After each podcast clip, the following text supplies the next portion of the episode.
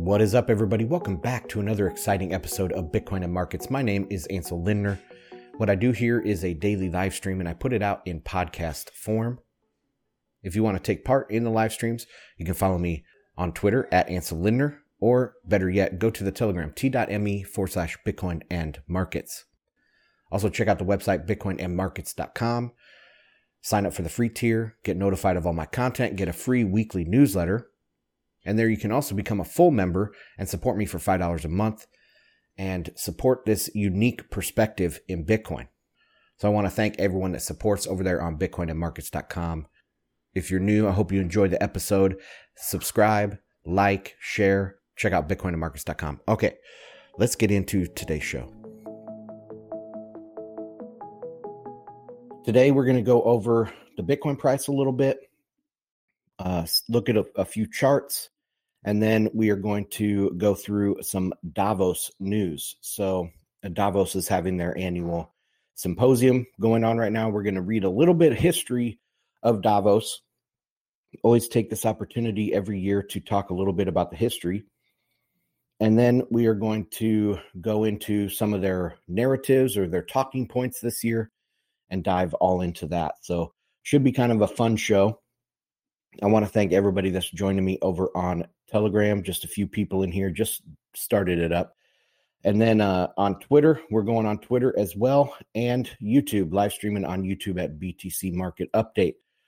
So thanks for everybody joining. If you'd like to support the show, go to bitcoinandmarkets.com, sign up become a paid member, or there is a free tier. You can just sign up and get the weekly newsletter. Um, this week, I am in the process of writing it right now uh, should come out later today. The way that that works out is we have a headlines section where I talk about Bitcoin headlines, some macro headlines, then a price analysis section that has been bang on. If you go back and look at the last three, four weeks, I mean, most of the time my predictions are pretty good, if I do say so myself, but uh, they have been really, really good over the last few weeks. Um, three weeks ago, I, you know, at the end of the of uh, 2022, I said, hey, we should see, you know, slow moving price rises and then some momentum really picking up in the new year. And that's exactly what we've seen. So, um, yeah, we'll talk about price here in a second. And what else is on the newsletter? Uh, mining news. So I just break down some of the latest headlines, quote from the articles, show a few mining charts, and then a new section that I'm trying to add every week, if there are updates to this, is the Lightning Network. Um, I think that is going to continue to grow in importance and uh, in headlines. And so I wanted to add a section, at least that I can take on and off of the weekly report. Because uh, last week there wasn't a lot of Lightning news, so I didn't even um, include the Lightning section. But I'm trying to do that every week if there is some news to talk about for Lightning. Anyways, so go over to bitcoinandmarkets.com and sign up for that. That is the free tier. And uh, I appreciate everybody who supports the show. Okay, let's go to the charts. I will be sharing these in Telegram. Telegram is still my home base. I've spent a lot of time there. We have uh, some back and forth commentary. Just this morning, I posted a chart uh, of the S&P 500 and Point BTC jumped on there and was like, dude, the market's closed today. And I was like, oh man, because I think I brought that chart up at like 10 o'clock and I just like almost out of habit just snapped the chart and posted it said oh look at this is doing and i just forgot totally that the market was closed today. Um, but anyway so yeah we go back and forth. We um, catch catch each other on things like that uh, and we have a good community over there. So check out the telegram t.me forward slash bitcoin and markets. Okay so what you guys are looking at here is the bitcoin chart. This is the daily chart and I think this is kind of interesting because obviously we're over the 200 day. Uh, we are over, let me see if I can bring up this. Uh, there's my resistance zone. So we blew right through the resistance zone, blew right through the 200 day moving average. And we are almost to the tick. I mean, really, really close to the dollar of where we were at the FTX high, you know, the high that we hit right before FTX in November. Um, I talked about this situation, I think back in December, possibly, about you know, what happens when Bitcoin keeps going up, all of this stuff in the market it has happened all the bad news all the blow ups and and the fud keeps coming out like blow ups blow ups uh, more contagion et cetera, et cetera. Bitcoin is going to zero. We have Peter Zeihan coming out saying it should be negative. That's the first ever negative Bitcoin prediction I've ever heard. But, um, you know, there's all of this FUD, yet Bitcoin makes new highs since FTX, right? just a couple months later, fights back and comes back stronger. I mean, that is a turnaround story. That is something that is going to catch people's eyes. And the mainstream financial press is not going to be able to help themselves writing headlines about what's going on with Bitcoin. So um, this is an amazing last few days. Obviously, there I think um, the second half of the move was a short squeeze where uh, people were forced to close their short positions, and to close a short position, you have to buy buy it back, right? You buy Bitcoin to cancel that out, and um, so that that is a short squeeze, and it pushed the price pretty quickly from 18,000 all the way up to 21,000. I mean, just over the weekend, it was pretty amazing to watch, just continually ticking upward. We'll see what happens now. There's a few indicators that I include on the report this week uh, that are showing at least room for a correction. Um, I mean, just looking at this chart right here, you can see there's plenty of room to come down back down to the 200 day before any other upside. And so that is what I'm watching for. I mean, I would not be surprised at all by that kind of move right there.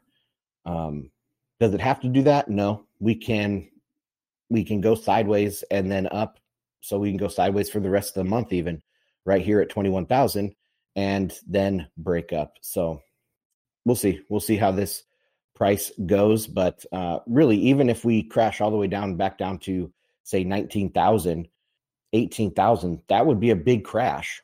And it wouldn't really do a lot of damage to the chart because we have this high from mid December that is right around 18,300.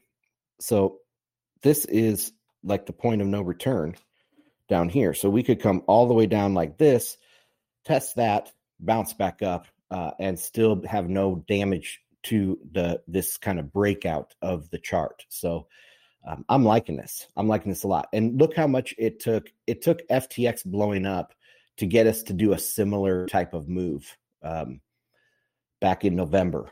And I don't think that we're going to see anything like that right now coming up in the near term. There's, I mean, yeah, we have the DCG stuff going on and the Gemini stuff going on, but even with that news, Bitcoin pumped, right? That, that is not how Bitcoin has behaved in the last 12 to 18 months. All the bad news actually resulted in down days. Even if it wasn't a, you know, collapse, when some bad news hit, it would tick down marginally red on the day. But we had these big Gemini being sued by the SEC news and the price rallied 10%. So, you know, that that's kind of the sign of a bull market as well. Is if Bitcoin just rallies right through bad news. And that's pretty big news, if you ask me. I mean, Gemini getting sued by the SEC, that is big news. And nothing, nothing happened. The price didn't care at all. So, um, anyway, watching for more developments on this. Let's take a look at some other charts. So we have the S&P 500 is closed, but futures is open. We can take a look real quick quick at futures. And it is slightly above the 200 day slightly above this diagonal trend line. So, you know, it's doing its work, but it's kind of a blah day right now. Um, not a ton of action happening, not a lot of news, um, you know, like Powell speeches or anything like that, not a lot of headline numbers coming out. So it's kind of a off news day. It's, the market is closed other than futures and things. And so, you know, this is kind of a, a slow day overall. Oil down a little bit on the day, dollar bouncing a little bit on the day. I do talk about this in the newsletter, so uh, check that out. What I'm thinking about the dollar. I'm going to have to go in, dive in deep uh, on what's happening with the dollar because I did not expect it to get this low. Um, but we'll see. We'll see when it reverses. There, there's a few signs that I've noticed already uh, with some of the indicators that I did put on the report that um, show me that or tell me that this is could be a bottom. There are a few signs. I mean, looking at the daily chart, there's more signs. Looking at a weekly chart, there's fewer signs that it is the bottom. So uh, we might see a slow turnaround in the dollar, but overall, I still do not expect it to weaken dramatically. Okay. And gold, ooh, gold broke its 2011 high again. Woo, but it's back down below it right now. So whatever. Okay, let's get into Davos. And this is the story from Zero Hedge, but it's via the offguardian.org. I don't know that website, but it, this writing is pretty good. This article is really good, so I can uh, I would recommend going checking out Off Guardian. I might have to do that a little bit more. It's off-guardian.org. Let me switch to this tab. Okay, there we go. Um, off-guardian.org. Now, I did speaking of Davos, I did do a podcast episode on Davos several was it last year or two years ago? Let's see, May of 2022. May of 2022. And this is with FedWatch. And we go through the history of Davos. It's pretty interesting. So let me go through that with you guys real quick, and then we'll talk about what they're doing this week. So, the beginnings of Davos. So, it was originally called the European Economic Management Forum. It was founded in 1971. Uh, and it was founded by Klaus Schwab, and we all know Dr. Evil in the suit. Uh, that was Klaus Schwab, and he was the founder of the European Management Forum. But notice that word management, that's one of the calling cards of these global Marxists is management. You know, they want a managed economy and a managed society. Marxism, socialism, that's what it's all about. Um, at first, Davos was a small conference of European businessmen discussing Klaus Schwab's ideas of stakeholder capitalism. So that's what he started this is stakeholder capitalism is just a, a new way of saying capitalism, but with some socialist aspects to it, right? Big, large corporations, they have responsibility and a duty to society. It, you're capitalist, but you have a you're a stakeholder in society and a responsibility and a duty. So that's like stakeholder capitalism, and that's what they were first discussing for many many years. Um, I broke it down with some achievements of Davos. They over 50 years, they really haven't had any achievements. They've listed things like stopping a Turkish Greek war in 1987, uh, having a small role in German reunification, and helping end apartheid in South Africa by hosting a handshake between Nelson Mandela and Frederick de Klerk uh, in 1992. But that's it. They didn't really do anything. They just took credit for a few things that were happening. Like, for example, you know, they didn't play a huge role in South the uh, ending apartheid in South Africa, but they hosted the handshake. Oh, so they are responsible. You know, they they just take credit for that kind of thing, right? Uh, so the W the WEF, the World Economic Forum, really hasn't done anything. Like they don't have any accolades to their name, really. So, what have they been doing if they haven't been doing big, important things? They have a young leaders group that they get together um, and they graduate roughly 100 rising young leaders from around the world who are destined for high office, either in government, business, or culture. So, they are indoctrinating these young leaders to go out there and preach the Marxist line, right? And, and that is people like Trudeau and that um, female prime minister from New Zealand. They are famously young leaders, and they're all over the place uh, in government, in unelected agencies in government, um, in high up in the corporate world. Uh, a lot of these young leaders now have made it into uh, higher positions, and that is of the famous line of Klaus Schwab when he said, "We have infiltrated the parliaments." I think that's what he said. Infiltrated the parliaments. So, um, yeah, that that's that was their goal all along. But okay, let's talk about the Great Reset real quick. So the Great Reset was seen, I think, at you know, there's all these theories, different theories about was this planned? Uh, was COVID planned? I don't necessarily think that, but I'm sympathetic to those ideas. And it was definitely seen as a way to push this narrative forward. You know, it, it was very, very interesting regardless of your you know political persuasion or regardless of your thoughts on the Great Reset or whatever, it, it has to strike you as very interesting that the global response in all these different countries was so identical. Lockdowns, vaccination program, they were all identical. And it, this is a lot behind this is the WEF plans. Uh, they're using this as a way for a great reset. They want to remake the global economy in a better image.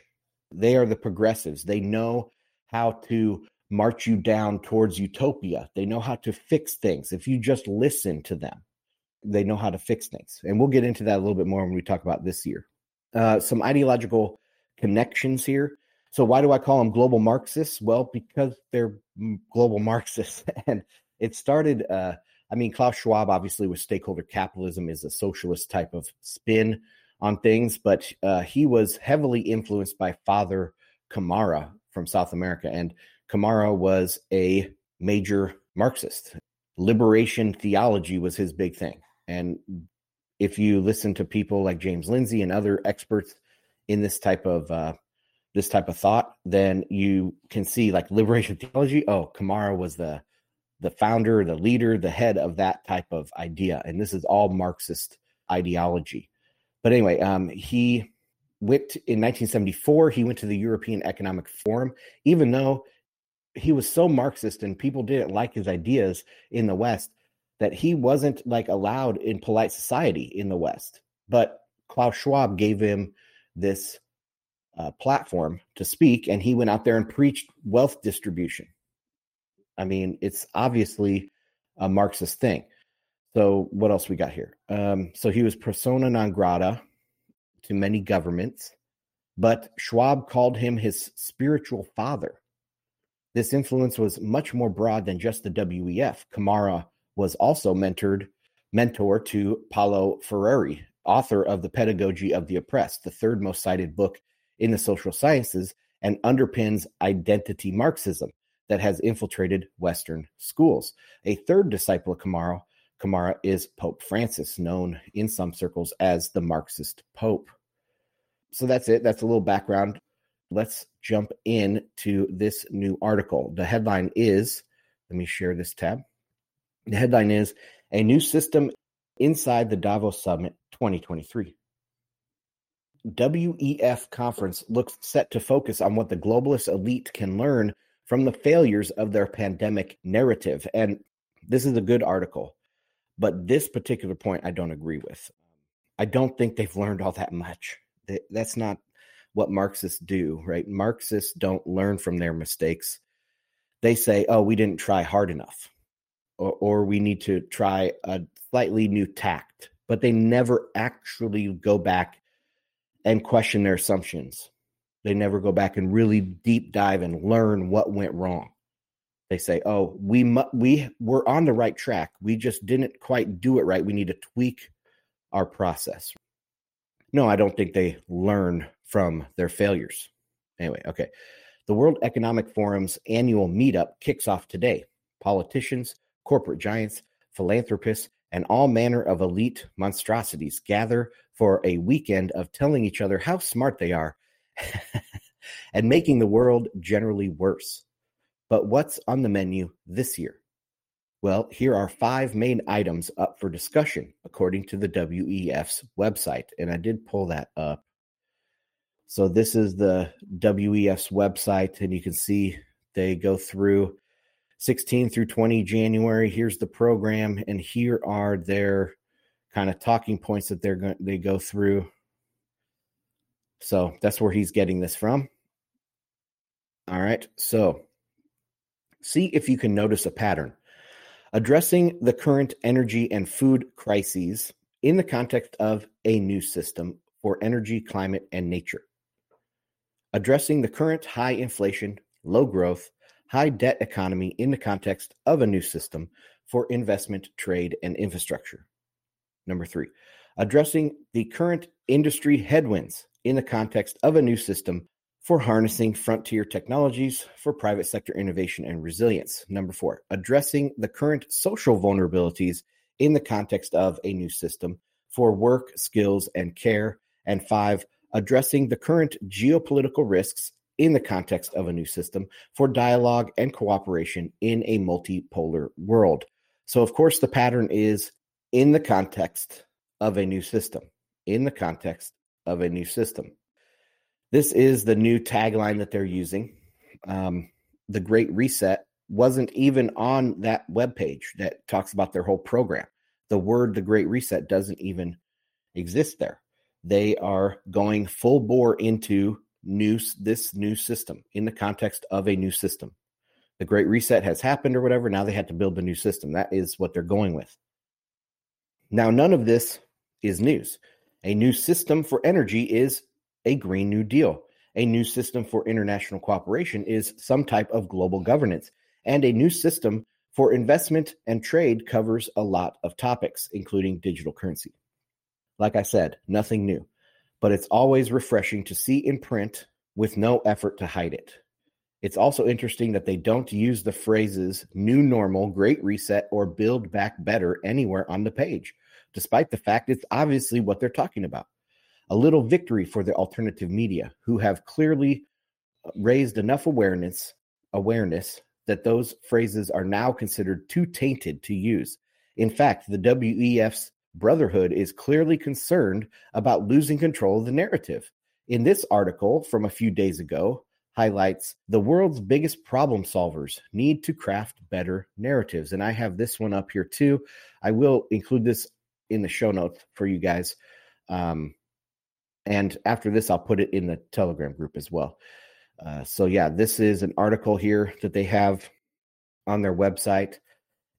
Let me just read through this. So, the, again, the headline The world's biggest problem solvers need to craft better narratives. And one of the first sentence, uh, first paragraphs here, first sentences, people are more persuaded by the information presented within a narrative because a good narrative helps to ease information processing. Those trying to solve the world's most pressing challenges must take notice of this. So, ease information processing. Yes, that's true, but not in a fake way.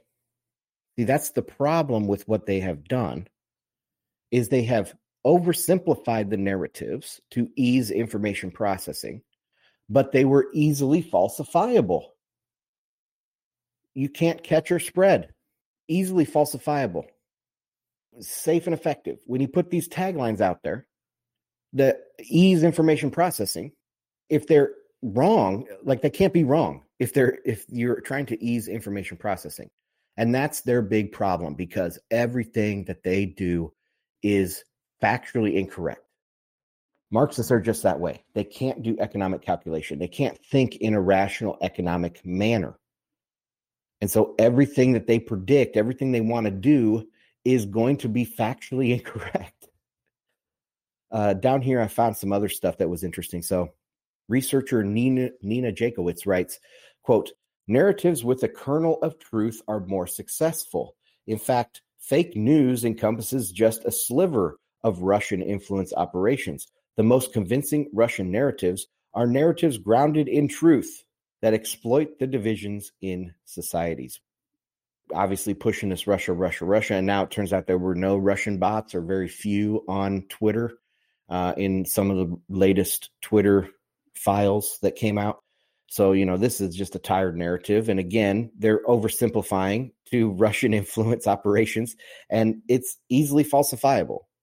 So they're going to continue down this road. They know they're losing the, the meme wars. They know they're losing the narrative wars. They know they're losing all these things.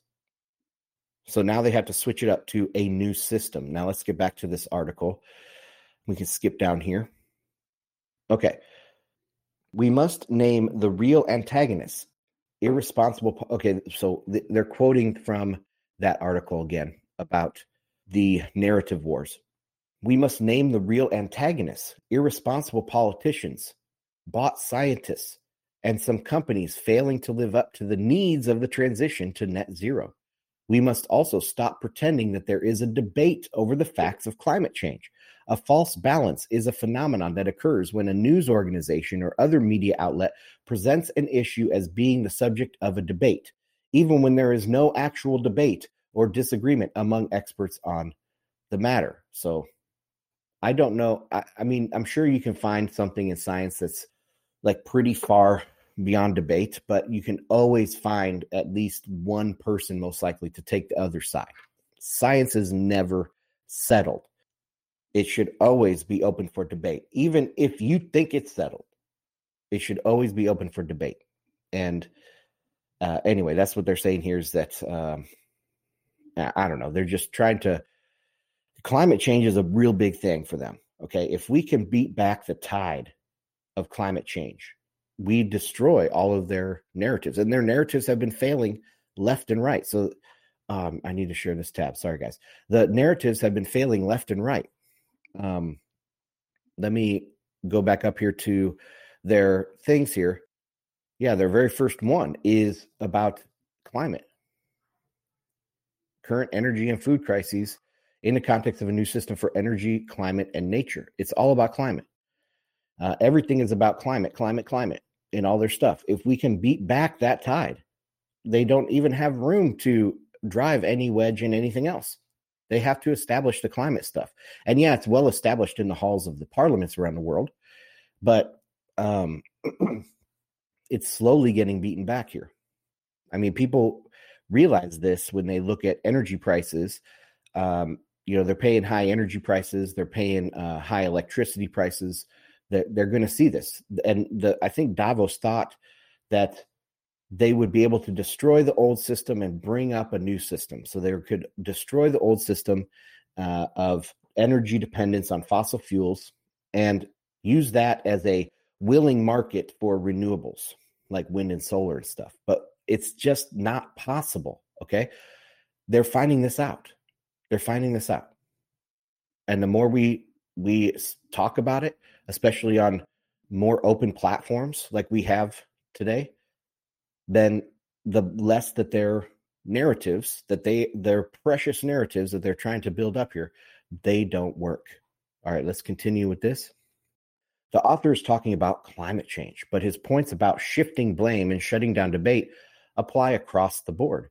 Look for a shift of narrative villains this year so we're going to see narrative villains this year as well as increasing emphasis on positivity and unity Unity likely means attempting to woo back some of the fringe mainstream elements pushed further to the alternative by the COVID narrative. All right. Yes, but unity, you guys know my thoughts on that. Like, we're going to a deglobalized world. Trust in institute international institutions is breaking down. And you hear this all over the place from the IMF to the BIS to the ECB, whatever. They always talk about cooperation, cooperation. Well, cooperation is breaking down, unity is breaking down. If you need unity, which global Marxists need unity, they need these international institutions to push their solutions, their final solutions on everybody, right? They can't just let like the US not do it or China. Like imagine if the US and China didn't do their their solution to climate change. I mean, it wouldn't matter. It would just expose them once again as lying so they can't, they have to have international cooperation. They can't move forward without that. So, yeah, they're going to sw- shift majorly to unity, but we should look at that as a win. That should be a win to us because we're making them step. They had unity back in 2020. Look at the total robotic, you know, in unison response to COVID. That was unity. That unity has broken down. Now they need to call back for unity. They need to get you back. Right? They they've lost places like Sweden. They've lost lost places like uh, Italy. They've lost places even now the US with even that just one house of of our Congress going the other way. They have lost this unity. They need to woo that unity back. So this is a win, guys. A lot of people are very black pilled about this but to me, this is a white pill. If they have to take a step back and call once again for unity, that means they're losing. They need to regroup. They're regrouping right now. They're regrouping with failed narratives and failed topics and subjects like climate change. All right. Elsewhere, on a related note, there's likely to be talk of censorship. Oh, sorry. countering misinformation, as discussed in this WEF article from six days ago Digital Safety Applying Human Rights in the Digital World. The article details the challenges facing the WEF's Global Coalition for Digital Safety in their efforts to tackle the likes of child sex abuse and exploitation, terrorism and hate speech, misinformation, and content related to self harm and, and suicide. Notice how hate speech and misinformation are thrown in there with the actual crimes. To quote Sesame Street, one of these things is not like the other, but that's no response in the age of legal but harmful. To be clear, these people do not care about any of those things, not at all. Their businesses exploit children. Their state agencies fund terrorism. Their media outlets spit out misinformation at 50 words a minute. They only really care about control. In this instance, that means controlling the internet, more spe- specifically, controlling what we are allowed to say and hear on the internet. Okay, so I, I disagree slightly with this, and I want to take it from an angle of what they really care about. Okay. I wonder if you guys have read Mass Formation book by uh, Desmet. Uh, this came out about a year ago, maybe six months ago, and it talked about uh, mass psychosis in society. And a lot of people think like the leaders are doing this on purpose and they are controlling the population. They're controlling the public, you know, through their rhetoric and things. But what Desmond points out is that many, many times, most of the time, almost all the time, that, that the leaders are equally as hypnotized by the message themselves. You know, that rush of euphoria you get when you um, are, when you compete well or you do something well. Well, they're on the stage, they're using their voice, they're uh, persuading the crowd, and it feels well. They hypnotize themselves into believing what they're doing. So I think most of these people even though they're evil, they think that they are good. They think they can manage the global economy. They truly do. They think it's truly better for society, for humanity, uh, to go back to the Stone Age. They really think that's the best way to do it, or they think that they can they can manage it so we won't go back to the Stone Age, so that we'll go to some, you know, Star Trek future. They think that's that they can do it, that we can plan society out you know, this is a Marxist socialist idea, uh, and they are equally as hypnotized as the people that believe them. Okay. So I don't think it's necessarily all about control. Control is a means to an end to them. They, I think so. For the vast majority, of course, this is not all people. There are extremely psychotic people in the world that do just lust for the control for control's sake, and they're using it the other way. They're using the WEF as a means to an end so that they can get control. So there's all these other types in there, but I think the majority of these people are deluded themselves. They think that they they can solve it. Or if they can't solve it, then you know, they have such faith in the ability for humans to centrally plan that somebody will figure it out even if they don't. They are their little piece is to brainwash you and then someone else will figure out how to centrally plan it, right? So they they're technocrats through and through. They believe 100% in their mission. They believe it in their that that's their goal.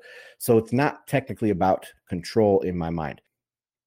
They never have what did I write down here? Sorry, I'm just looking at my notes. All right, let's continue. Maybe maybe I'll remember what that little note that I wrote myself meant. Another potential focus for discussion highlighted in a couple of places will be a push for more direct action, what they seem to be calling tangible solutions. The head of Amnesty International, who will be in attendance, has called for Davos attendees to focus on, quote, tangible solutions that we already know work rather than opting to protect the existing global economic system at any cost. That's an interesting quote because I think what they mean by that second part, uh, protect the existing global economic system at any cost, is you know the they think it's just a withdrawal symptom they think that going away from fossil fuels and the reaction to of high prices right the reaction to high electricity prices high uh, energy prices uh, crashing economic numbers they think all of that is just a withdrawal symptom and we need to push through it. So rather than uh, protecting the existing global economic system at any cost, we need to push for tangible solutions right now. I mean, how th- this can go off the rails extremely quickly, people. Extremely quickly. And I don't often get concerned about these things. Um, but just reading this and, and talking about this right here, I actually just got concerned for Europe because I think it can go off the rails really quickly over there. Um, I mean, we already see it. I mean, places like Sweden that are seen as like the stronghold of liberalism elected this majority right wing party. Right wing parties are coming up all over the place. And I've said this in my stuff in the past. Populism in the United States has a much different flavor than popula- uh, populism elsewhere. So, populism in, in Germany has a much different flavor than populism in the United States. You obviously, know probably what I'm talking about with German history, but your U.S. history is mainly isolationist. When the popul- populists are in control, then you have isolationism in the United States. It's ex- almost the exact opposite as Germany. So if you have a rise of populism around the world, almost globally, you're going to have a rise of nationalism and, and populism. It's going to have different flavors all around the world, and we need to be prepared for that. Um, so I hope it doesn't come to bad stuff. But look, this type of rhetoric that this is just withdrawal symptoms. You don't know what's good for you. We need tangible solutions. We need to drive these tangible solutions, and we will crack down on people that we don't get tangible solutions out of. Uh, that has the opportunity to spiral out of control pretty quickly. All right, let's continue. Underlying that now is the time for action, not empty gestures, and simultaneously echoing the new system messaging. The tangible solution line is repeated in the narratives article mentioned earlier by financial consultancy giant Mercer on their page about Davos, a WEF expert panel, and by Forbes in their article on young leaders at Davos. Of course, solutions based thinking has been a corporate talk, has been corporate talk for decades. And now is the time for action is a cliche which does the rounds at every meeting, summit, or conference. Nobody in history ever said, now is not the time for action. Now is the time for gestures. So, of course, it could be empty words designed to make the speakers and their meeting feel important. And that is a very important line as well. Um, somebody on the Telegram channel said, Hey, you know, why do they have 5,000? What was it? 5,000 military? It was the army guys from Switzerland or was it volunteers? I don't, I don't know maybe it was private security, but it was supposed to be 5,000 security personnel around this Davos. That just seems a little bit obsessed with your own importance, right? You're you're deluded by how important you are. You need a freaking army to protect you at this conference. So either they're more scared, either they're really scared, which is possible, or they're deluded in their own self-importance. So either one of those is a white pill. It should be a white pill for us. But could it be something else? Perhaps a sign that the propaganda stage of the Great Reset is over, and now we transition to the next stage, signaling a move away from passive manipulation and psychology driven control mechanisms and toward a more direct enforcement. Maybe, okay, maybe, but you know, they need international cooperation and they're not going to get it. Just look at the Ukraine war Russo Ukraine war, and it is split about 50 50. A majority of the population of the world isn't on the side of NATO, right? It's just NATO, basically. It's just the Western world that is on one side. And so you are not going to have international cooperation and enforcement and unity. So if you're if now the great reset is over, now we're transitioning to the next stage signaling a move away from passive manipulation toward mechanisms uh, of direct enforcement. They don't have the international agreement to have direct enforcement. They just don't have that. Okay, continuing. I guess we'll just have to wait and see. Either way, you can broadly define the Davos agenda as four main themes a new system, reforming the global systems of politics and finance, controlling the narrative, telling more believable lies, and limiting public debate, countering misinformation, i.e., censorship, especially on the internet, and tangible solutions, taking more direct action via enforcement and policy. That's the article. I think it's very interesting. A new system is the new kind of tagline and narratives. So that's it. Check out bitcoinandmarkets.com. Sign up for the free tier, become a paid member if you uh, like my content, and uh, make sure you're subscribed to YouTube. It's BTC Market Update. Rumble, it's just Bitcoin and Markets. And then on Twitter at Ansel Lindner, should be live streaming over there as well. We're going to end it there for today. Thank you for joining me. Hope you guys have a great day, great start to your week, and I will see you tomorrow. Bye.